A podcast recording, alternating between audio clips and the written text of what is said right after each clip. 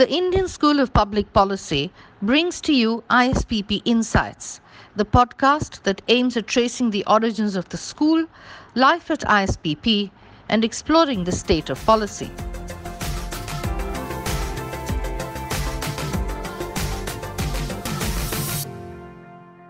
Hi, and welcome to the inaugural episode of the ISPP podcast. I'm Ankita, and in our first episode, we have with us the chairman and mentor in chief of ISPP, Luis Miranda. People like Luis don't need an introduction, but for the uninitiated, Luis Miranda is the chairman of the Center for Civil Society and Coro. Luis has been involved in setting up two highly successful companies, HDFC Bank and IDFC Private Equity. He spends his time with his wife connecting dots, using their networks to help the organizations they're connected with. He's also on the board of Educate Girls and co-founded Take Charge, a mentoring program for Catholic youth in Mumbai. Luis graduated from the Booth School of Business, University of Chicago in 1989 and was recently awarded the 2021 Distinguished Alumni Award for public service from his alma mater. At ISPP, Luis is the go-to person for our students and the team, always helping us define and redefine the answer for why we are here and not anywhere else. A very warm welcome to you, Luis. Thank you, Ankita, and good to be here. Luis, you're always doing so many things, and we're so glad that you were able to fit this interview in your busy schedule. We're curious to know what's a typical day in the life of Luis Miranda? There is no typical day, Ankita.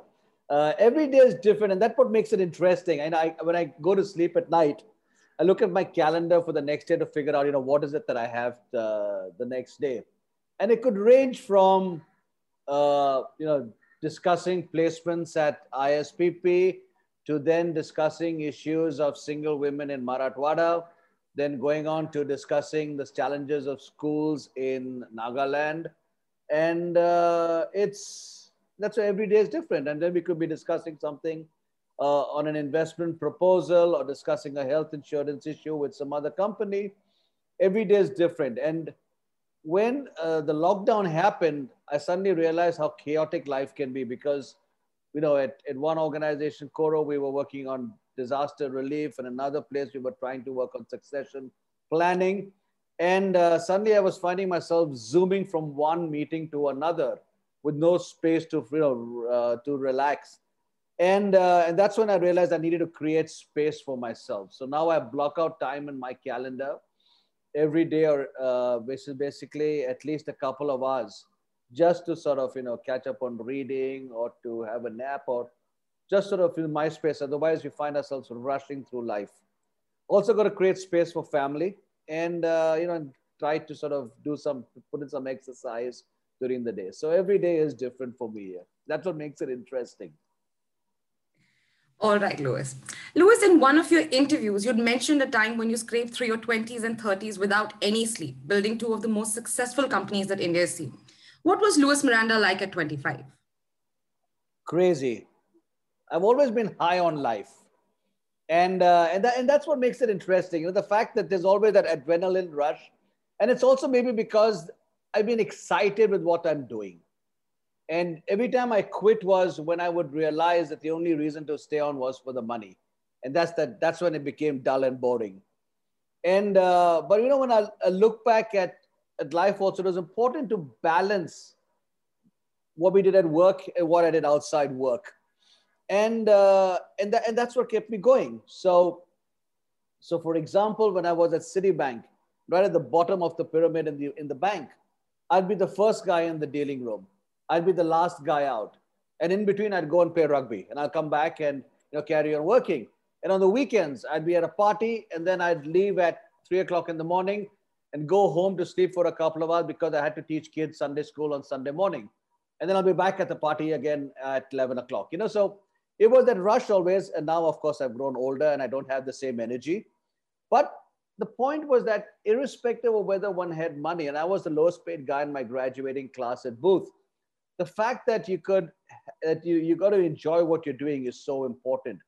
And i and i always get the family involved. So at all the places that i've been in my wife knew my colleagues i knew my colleagues families.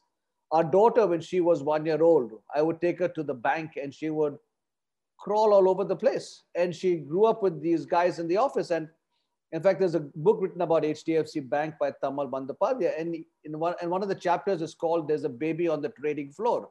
It was about Mihika, how I would take her to the office and she would crawl all over. But that's what it is. I mean, you got to enjoy life. I just, I, I guess, I'm just excited about what I'm doing here. All right. Luis, you mentioned your low points and moments of setbacks from graduating in the time of a financial crisis to being amongst the lowest paid graduates in your graduating class. You still managed to build an outstanding career for yourself. Your professional journey is a lesson in resilience. How, do you do, how did you develop this mindset? Know, it, it's, it may be retrofitting, but I, what comes to mind is, is something what some wise person said. I think they call it the serenity prayer which is give me the serenity to accept things that I cannot change and the courage to change what I can and the wisdom to know the difference. And you know, and once you figure that out, there's things which you know out of your control. There's there's no point worrying about it. But things that you can control, that you can work on, you will bloody well work hard on that. And that's what's important. So, for example, when when I couldn't get a job, I was struggling to get a job way back in Booth. I mean, I, I worked hard, I met people, I wrote, etc. And I written about over a hundred letters. I got a hundred rejections. And, uh, but you just keep plugging on and, and figuring out that, you know, you've got to do something at the end. And today I find that a lot of people sometimes don't have that resilience to go and give up. They get six rejections and they say, oh, the world is against me. No, no, I've got rejected a lot. I've done fundraising, and fundraising is a great way to sort of bash up your ego because you get said no so many times. But that's part of it. And I think the lesson really is to, for people to understand what's the worst that can happen. If you ask someone for something, the worst that can happen is they'll say no.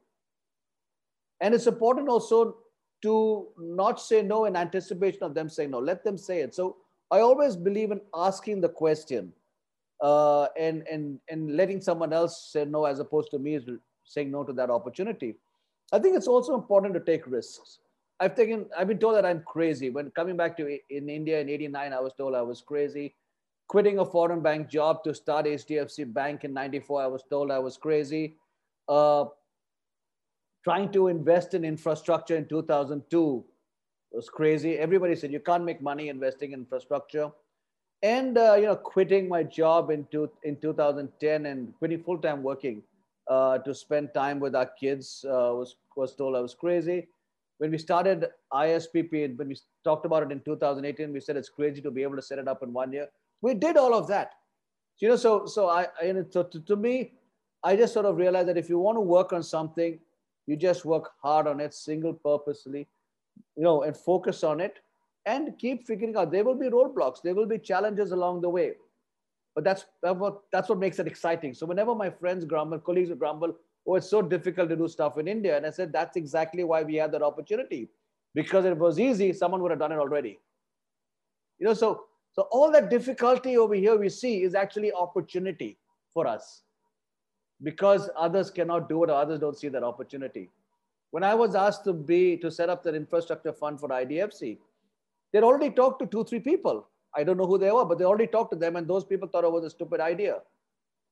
I thought it was a great opportunity. And what's the worst that could happen? That I tried out for a couple of years, I'd failed totally, and then I'll go back to doing what I did earlier. You know, so we worry too much about the downside. We don't realize that each of us are going to live on average till about 75. What's two, three years of our life written off?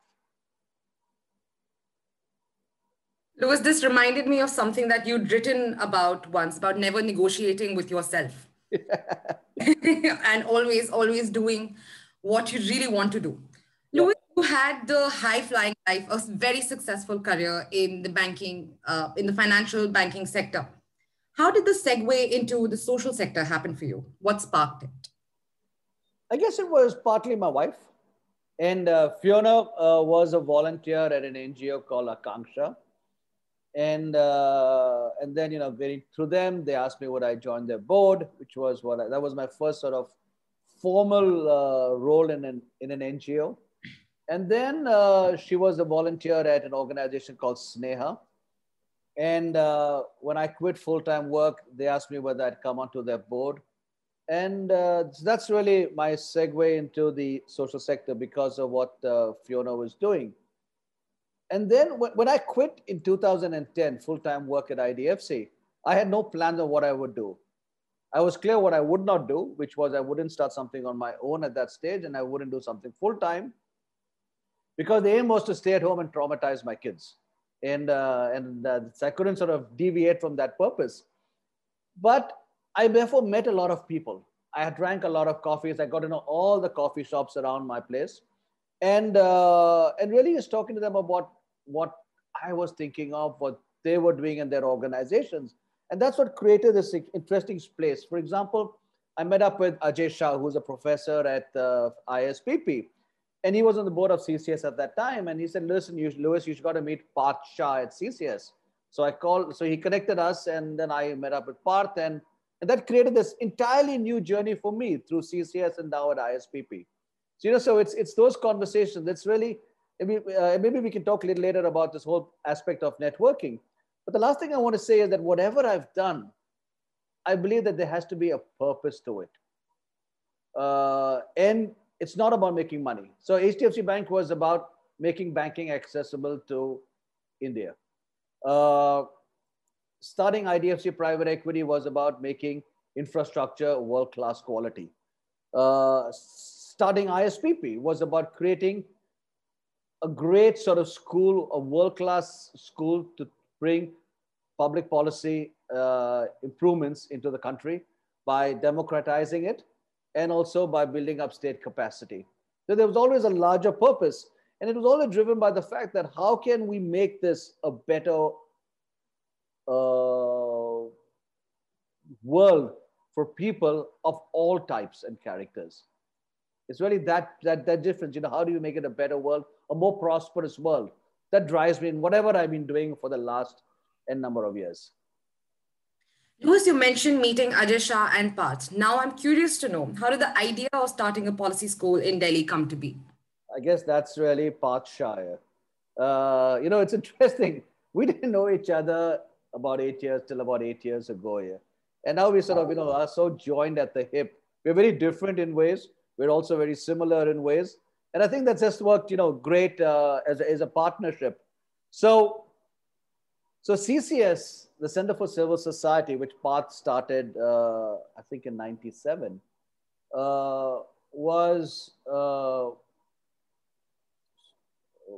was this sort of organization which worked on creating and teaching young people about what public policy is. And we ran something which you now call the CCS Academy. And the CCS Academy is uh, runs these short programs about what public policy is. And when we engaged with our alumni a few years ago, on I think on our 20th anniversary, we asked them, you know, what has been what you liked at CCS the most. And they said it's those sessions on public policy. And we've always been thinking, should we do a larger program? Should we run a public policy school? And the question I always had was, are there jobs? There's no point setting up a school if we can't get people employed. And uh, so in 2017, 18, we sort of realized there is a market for graduates in public policy. So why don't we get started off? And, you know, and that's, well, that's what we did and you know we talked about you know jobs etc what was like totally traumatic was our first batch graduating during covid times when the economy was going through a spin. But uh, well more of that later yeah. But yeah so it's really Parth uh, and uh, some of the other people at ccs who came up with this idea. Then we, we spoke to uh, subhashish gangopadhyay our founding dean. And you know and he came on board and he brought in his network of faculty members etc and you know and it's just fabulous that we needed to get someone who would head our academic advisory council, someone who had stature and would also push us and ask us the tough questions. So Parth and I went down to Pune. We met up with my old chairman, Vijay Kelkar, and, uh, and he said, sure, he'd do it. But he said, you need to get a good uh, vice chair also. And he suggested Shekhar Shah. So Shekhar came on board. And, you know, and then through all the various relationships that each of us have, we built out the team and we got this great bunch of people like you, and Sakshi and all the rest over here, out over here running the school and trying to build out something that when we look back 25 years later, we'll all be proud to say that we were part of the public policy revolution in the country. I will agree with that, Luis. Um, tell me, you've spoken about find, founding the school. What's been one of your favorite moments slash memories in the last two years of building ISPP? I don't want to say a favorite one, but I want to throw a plethora of, of situations which, uh, which we can talk about. One was, I guess, the launch of our first cohort. And I remember that event that we had at uh, Constitution Club, where uh, we had all our students over there together and all those smiling faces. And we were worried also that you know, we've, we've, we've signed up 50 odd students and we've got to deliver on the promise that we made about the brand. But that was an exciting time. I guess the other one would be hanging out at the hostel that we had. It wasn't a great hostel, but you know, I'd go there and spend the nights over there and uh, catch up with them late at night, uh, sitting on the terrace or you know over breakfast, and uh, you know, and chatting up with the scholars, taking the bus with them across the campus. That was another great moment. Uh, the tying up with Harris, which was also something which is you know very exciting for us because we were the first public policy school in India to have tied up with one of the global public policy schools in the, in the world. And that was, you know, something unique. Uh, and then, you know, I guess when we struggle with placements, the fact that today we've got nearly our entire batch, our first batch placed, that again was one of those great moments where you said, you know, we struggled hard, we fought hard for it, and we made sure that our scholars got placed in jobs which I think they will be great successes in.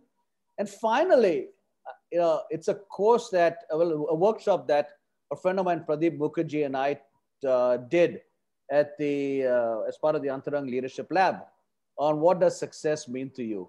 And, you know, and the preparation for that, the nuances that Pradeep brought to the chapter, to the session, and then the interactions that we had and the comments made by our scholars after that. I think that also was one of the highlights of the last uh, couple of years at ISPP. Luis, our founding batch was hit by the pandemic. The placement cycle, as you know, was a troublesome time at ISPP. You were still man- you still managed to effectively place 96% of the cohort. We saw you anchor the whole process without ever losing your calm or cool, while also being available as a guide as a and a mentor to the scholars and the team. How did you manage to do that? How can you manage such high pressure situations with such calm? You know, one of my mentors told me this a long time ago. Actually, it's, yeah, it's 20 years ago.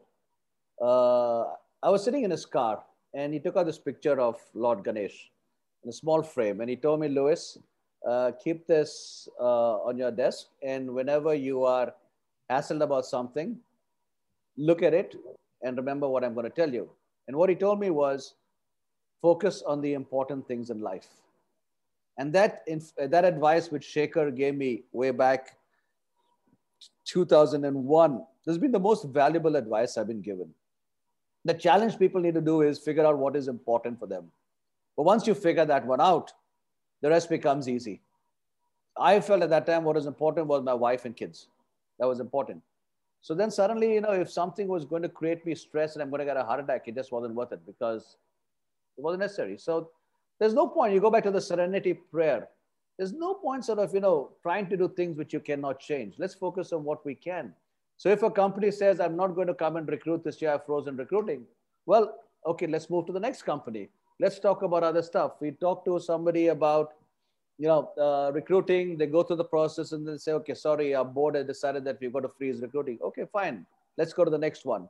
So, you know, so it is just all about being agile uh, I've been enough startups to realize that I'm used to being dealing with uh, ambiguity. So something doesn't work, we move to the next one, we move to the next one. We know our end goal. Our end goal is to place all our scholars, and let's sort of figure out what we can do. Uh, use the network a lot. Uh, you know, cajoled people, called on favors. Others did the same. I think to me, one of the big challenges we also had was managing the expectations of our graduating scholars because some of them didn't appreciate the fact that the world had changed. So when you got X before, to expect you to get 2X at the end may not be possible in that environment. Or to believe that you know you're going to go out over there and be recruited by the best consulting firm in the world, not going to happen. So it's really challenging with that also. And speaking to them, having those conversations, all that's important to be able to sort of get to us where we are. And you know, today we're, we're happy. We're very excited actually. And finally, it's the work of the placements team. They did everything. They got flack because, you know, from a lot of the scholars, because, you know, they were, everyone was frustrated. There was a lot of frustration around in the team. And, and, uh, and, you know, frayed tempers, people cursing each other, writing nasty emails, WhatsApp messages, etc and and that's part of life. And if you get that absorb that serenity prayer you become more serene yourself here. And uh, and realize that you know things will work out. Things will work out. You just got to keep you, you can't give up. You talked about resilience earlier Ankita, you can't give up. You just got to keep pushing away pushing away pushing away. And uh, that's something i learned in rugby. You know you have the scrum and you keep pushing pushing pushing to move forward. And that's what you got to do there will be challenges I agree with that, Luis, and I'm glad we could come out of that time successful and victorious. Luis, you're an institution builder. We've seen you do amazing things across the board. However, nothing can be done in isolation. You've always highlighted the importance of strong associations and networks. What are your tips for networking and for choosing the correct partner in your personal and professional life? How does that tie into your approach of being resilient?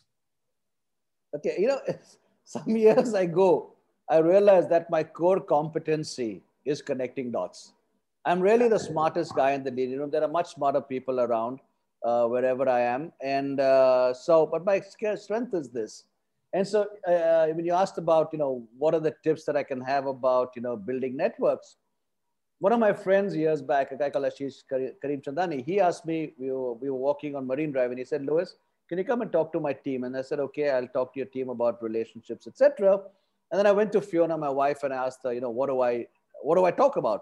So anyway, with her help, I came up with this model, which I call the force model of networking. And and briefly, I mean, if you can you can join ISPP, then you'll learn more about it. But if you haven't joined ISPP, then you can just get to know the acronym, which stands for a combination of six factors, six tools that uh, that I sort of found useful in my own life. One was positivity. The second was hard work. The third is openness. The fourth is reliance slash trust. Uh, the fifth is consequences. And the sixth is empathy. And if you show this and you put all this together in this force of networking, it becomes very useful to do so. Uh, you talked about personal life. I think it's important to find a life partner who is your best friend. So when we celebrated our 25th wedding anniversary a few years ago, you know, someone asked me, so what is it like to be married 25 years? And, and I thought about it I said, you know, it's really the fact that you found your best friend. Have we had problems? Of course we've had problems. Have we had arguments? Of course we've had arguments. Have we sort of, you know, yelled at each other? Of course we have here. But that's what friends do also, right? So, so that's really important. And, and just remember, I think the, the, the last point I want to talk about is, is partly with this force model about openness is there will always be another point of view. And if you are open to the fact that there is another point of view, you suddenly realize that life becomes a lot more enjoyable. Because today we've become so illiberal, illiberal in our views that, you know, this, we are right and everybody else is wrong. And that's what creates challenges. That's what creates stress. That's what creates disharmony in relationships, etc. So just be aware that you may not always be right. Or there may be two right answers or there may be two wrong answers, but there's always another point of view. And I learned that actually from my trading days at, uh, in, the, in the dealing room in, in the bank, where whenever you sold something, it was always because there was someone willing to buy it. So there's always a buyer and a seller. So similarly in life, there's always two sides of anything. I would agree with that, Luis. Um, Luis, there's a Toni Morrison quote that I really like. You're not the work you do, you're the person you are. And I have seen you exemplify that in more than one occasion. Luis, I've seen your inherent sense of joie de vivre lift a lot of people out of situations of despair and gloom. How do you build a culture of positivity across the people and organizations that you work with? I don't know. I'll have to ask Fiona to come up with a model of that also. I have no idea. But you know, I think it just comes naturally to me. I'm just one of those people who are positive. I believe that things will, uh, you know, work out. But let me let me try to remember. Okay, uh, one of one of my colleagues, uh, a guy called Chandar Sethi, he worked for me at HDFC Bank, and then he was migrating to Canada. And he told me before he left, Luis, you've been my toughest boss ever, but you've also been my fairest boss ever. And I think that's what's important. We need to get stuff done. So you got to be tough. I will push people. I will sort of, you know, keep asking for ridiculous things. I will send email messages at four o'clock in the morning. I'll be a jerk. But I will also then, you know, realize that if someone's going through a tough time, you create that space for them. You'll be nice to them. You'll be fair. Uh, because if you want to be successful, things have to get done here. But you, but you don't have to be only soft all the time. You got to care for people. You got to carry people around. And I think finally, it's just being transparent. You know, even in my private equity days, people would tell me, the promoters we invested in would tell me, Luis, what we liked about you was the fact that you know you were you won't play games. You would basically come up with, and I'd wear it on my sleeve. You know, this is who I am. This is what we want, and uh, I just find it just easier to to live life. I wasn't necessarily the smartest negotiator, but you know, I've, I had fun. We've been, we've got to where we are today. So, so it's really about being transparent, having trust, getting people to trust you. I tend to be a trusting person. And have I been let down in the past? Of course, I've been let down many times.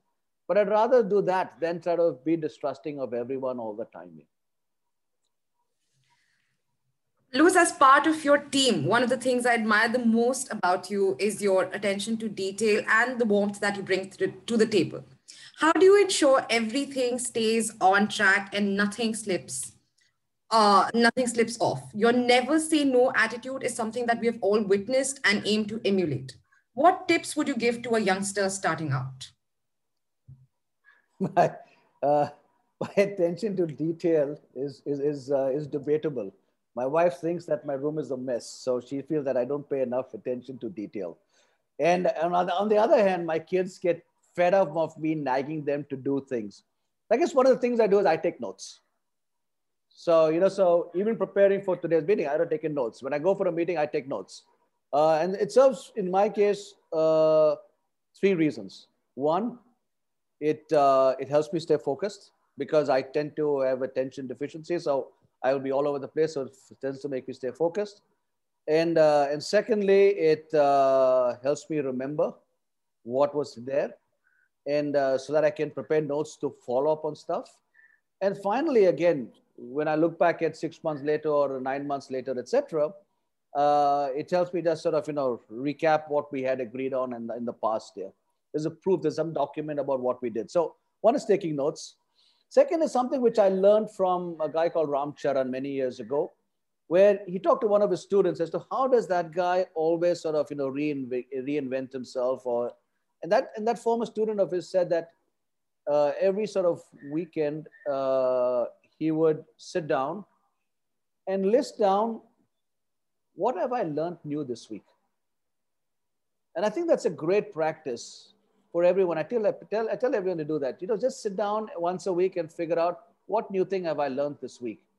And if you find that you're not learning something new that we uh, uh, over a period of say two three weeks, you frankly wasted those two three weeks. There's always something new to learn, and that puts you in pressure because you know that's what makes life interesting about learning new things. And the advice, and the third bit of advice that gives someone is focus on your CV. It's not about your money. Focus on your CV. What are the things that you can add onto it? What are the skills that you can put onto it? How, what's the story you can tell a potential investor or a potential employer or whatever about yourself? The life, your, your brain has to be like a sponge, assimilating stuff, soaking in things, because that's really what your your real value is. Is not the money in your bank. It's really what you bring to the table. So why do people ask me for advice? Not everybody does. Some people don't. Many people don't. But whoever does ask me for advice is because they believe that I can bring something to the table. So that's really what I would tell uh, you know uh, people today. Uh, it's just you know the world is so exciting. We can okay. and I guess the last thing also would be that the world is actually getting to be a better place. You know, we've gone through COVID. Everyone is sort of you know, depressed about what a terrible world we are living in. But actually, over the last 100, 150, 200 years, the world has actually become better. People are living longer, we're having better quality of life, etc., etc., etc. I talk to the people in our communities, uh, in, in these really uh, low income communities we work with in rural Maharashtra, etc. And they all talk about how their lives are much better than their parents were or their grandparents were. So we are living, and it's easy to get sucked into this negativity all around us. And I think, the, I guess the last point really would be to tell everyone is be positive. It's so important that the world is actually a better place. And if we, and it's and it's by being positive, we actually make this a better place for ourselves, and we keep on perpetuating that. Building on that, we come to our last question, Luis.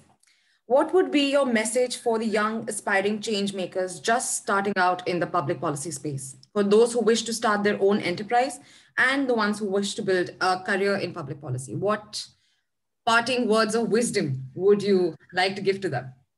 I guess it's just enjoy what you're doing. If you don't enjoy what you're doing, you shouldn't be doing it. There's a sort of quote which is there at, the, at Chicago booth uh, why are you here and not somewhere else? It's an art installation.